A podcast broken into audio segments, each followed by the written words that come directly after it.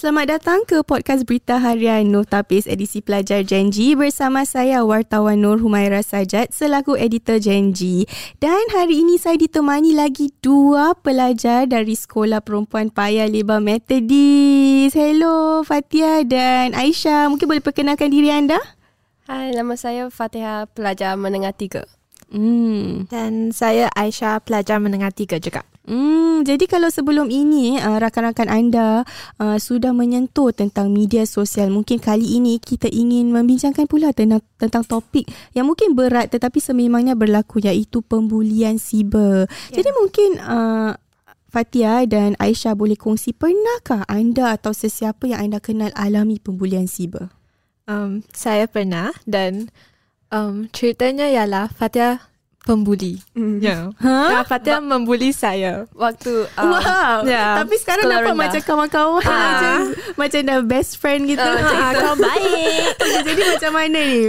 Wow. Um, ceritanya macam gini. Um, sekolah rendah kita um, menggunakan Instagram. Lepas tu um, Fatihah message saya. Mm-mm. Komen-komennya buruk lah. Oh. Uh, lepas tu um, Ya. Saya saya tak tahu kenapa saya buat sebegitu eh, sebenarnya. Lepas tu saya tersedar sebab Asha cakap, "Eh, kenapa um sadari awak cakap benda macam gini dekat saya? Saya tak buat apa-apa ke awak." Mm-mm. Lepas tu dia um memberitahu cikgu. Mm, dia memberitahu cikgu sebab dia um sakit hati lah sebab dia tak buat apa-apa so saya mm-hmm. cakap benda gitu je. Lepas tu saya takut. Hmm. Sebab saya kena marah dimarahi cikgu. Oh. Hmm. Tapi tapi waktu tu anda uh, usia berapa tahun? Macam Dan kenapa 10 tahun macam gitu. 10 tahun primary 4 uh. lagi. Fatih apa yang membuat anda uh, macam DM dia kata-kata yang mungkin tidak Kita baik? Kita sebenarnya message-message um okey-okey je macam cakap-cakap uh. um macam kawan-kawan Mm-mm. Lepas tu Saya tak tahu lah Saya kena rasuk ke apa ha, Sekali dia cakap Badan saya macam gitu Badan saya besar Dan saya, saya macam Oh, body shaming lah ni. Ah. Pada waktu tu apa yang uh, Aisyah rasakan bila hmm, dia dah jadi mangsa pembulian siber? Um, saya rasa sedih lah. Um, mm. Sebab um, dan saya juga tidak tahu nak buat apa um, pada masa itu. Um, sebab um, saya pun takut untuk memberitahu cikgu. Tapi saya memberitahu um, kakak saya dulu. Mm-hmm. Lepas tu kakak saya um, mengambil telefon bimbit saya dan um, message Fatia. Mm-hmm. Dan lepas tu um, kakak saya men- um, menyuruh saya untuk um, memberitahu um, cikgu. perkara ini mm-hmm. uh, kepada cikgu. Mm-hmm. Dan lepas tu cikgu menyelesaikan dengan kita. Bagaimana cikgu menyelesaikan tu? Adakah uh, beliau membawa anda berdua untuk berdepan dengan uh, satu sama lain? Bagaimana? Yeah. Dan lepas tu um, tanya kenapa um, Fatihah membuat sebegitu. Dan lepas tu kita um, berbincang dan minta maaf. Mm-mm. Dah. Terus dah berbaik dah. lah. Mm. Okay. Tapi, tapi mungkin bagi Fatia, apa yang uh, membuat anda uh, mungkin berani nak me- melontarkan kata-kata demikian? Adakah kerana anda rasa anda dapat berselindung di belakang um, telefon bimbit anda ke? Mungkin adakah anda akan lakukan yang sama jika anda melihat dia uh, secara bersemuka?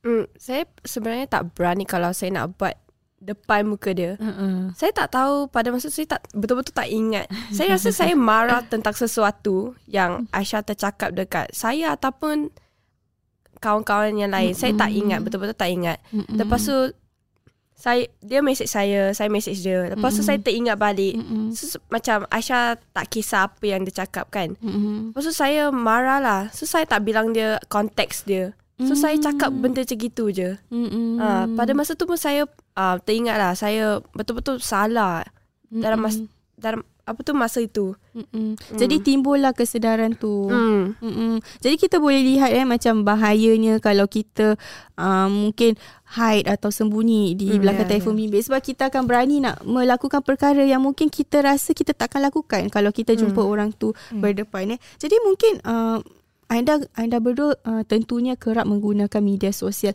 Adakah anda melihat perkara ini juga berlaku macam secara macam public anda lihat orang meletakkan komen yang membuli orang lain? Hmm, saya yeah, pernah yeah. nampak. Uh, awak berdua eh kalau kita melihat pembulian siber berlaku, apa yang patut kita lakukan? Kita harus um berdiri untuk mereka dan hmm. um, cakap sesuatu. Kerana kalau tiada orang um, cakap sesuatu tentang ini, dan mm siapa akan? Mm. Dan benda ni akan um, berterusan. Mm-mm. Dan kita harus hentikan di situ. Kalau saya, saya akan buat apa yang Aisyah cakap juga. Tapi kalau dah tak boleh buat apa-apa, lepas tu benda ni macam berlarutan. Berlarutan. Saya akan, kalau macam kawan saya kena dalam post dia kan, saya akan Mm-mm. report ah. dengan blog orang tu.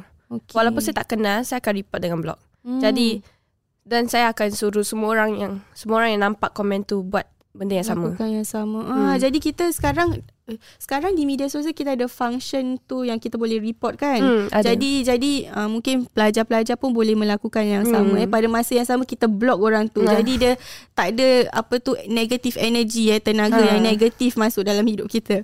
Okey jadi uh, mungkin uh, apa anda rasa eh, kesan pembulian siber ni ke atas diri seseorang?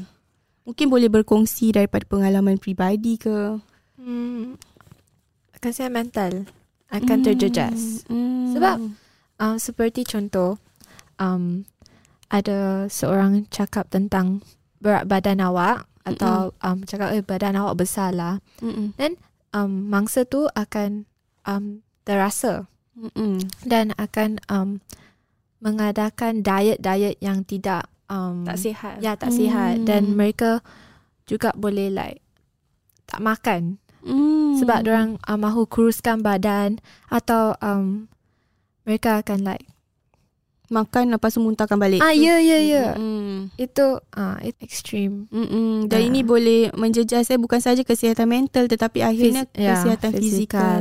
Tapi, tapi mungkin adakah anda rasa ada cukup kesedaran dalam kalangan masyarakat kita eh tentang kesihatan mental? Mungkin adakah sekolah-sekolah anda pun uh, melakukan macam uh, memberikan ceramah ke hmm, meningkatkan yeah, yeah. kesedaran? Banyak um, kita ada sesi perbualan um, live lesson tapi um, sekolah lain memanggil CSE.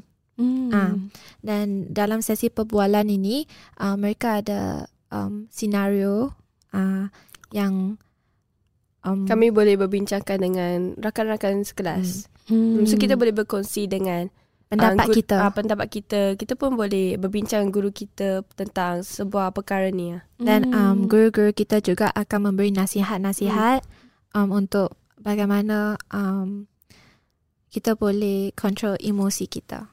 Bila pergi ke media sosial, adakah anda rasa keyakinan diri anda terjejas? Ada.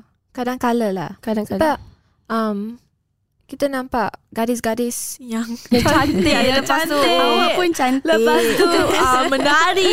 Like, um, tik, macam like TikTok TikTok mereka kan. Mm-mm. diorang boleh nyanyi saja um, kepada lagu. Mm-mm. dia ada banyak um, likes. Likes. Uh, mm. macam satu ribu. Ah uh, uh, satu ribu. Mm-mm. alah sepuluh ribu. Banyak. Mm. dan sangat sangat cantik. So um, um, apabila saya nampak mereka kan saya macam saya nak tengok macam mereka. Hmm. Jadi rasa macam diri ni apa tu low low low esteem lah. Ah, yeah. Okay.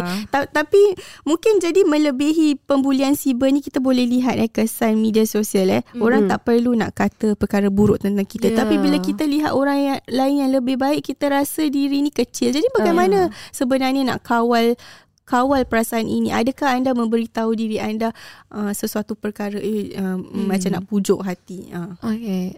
Saya memberitahu diri saya yang um, seseorang yang hidup tidak sempurna.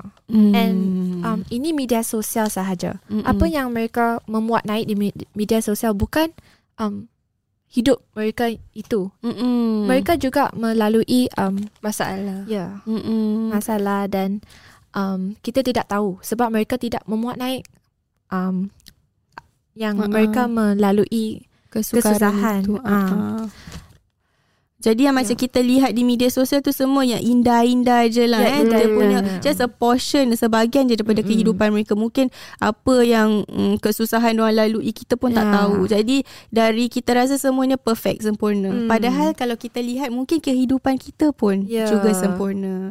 Okay, jadi mungkin ada tak kata-kata uh, terakhir mungkin untuk pelajar di luar sana eh. Sekiranya mereka merupakan mangsa pembulian siber atau melihat, mereka lihat pembulian siber berlaku um, kalau anda semua mengalami like anda semua dibuli atau um, apa yang kita katakan tadi, um, saya rasa anda harus um, memberitahu dewasa yang mm. anda percayai. Mm-mm. Sebab dewasa tu lebih tahu apa yang awak harus buat dan mereka akan tolong awak. Mm-mm. Dan kalau awak mengalami anxiety, Mm-mm. awak harus um, cakap cakap dengan kawan awak, uh, ibu bapa awak kalau ibu bapa awak akan awak rasa mereka semua akan memahami awak. Jadi mm-hmm. awak tak akan duduk seseorang dan apa tu harus hanya tanggung harus semua. tanggung semua sendiri. Mm. Minta pertolongan. Mm. Ya. Itu mm. sangat penting lah kerana um, kalau tidak minta untuk pertolongan um, ya akan menjadi lebih teruk lah. Mm. Ya.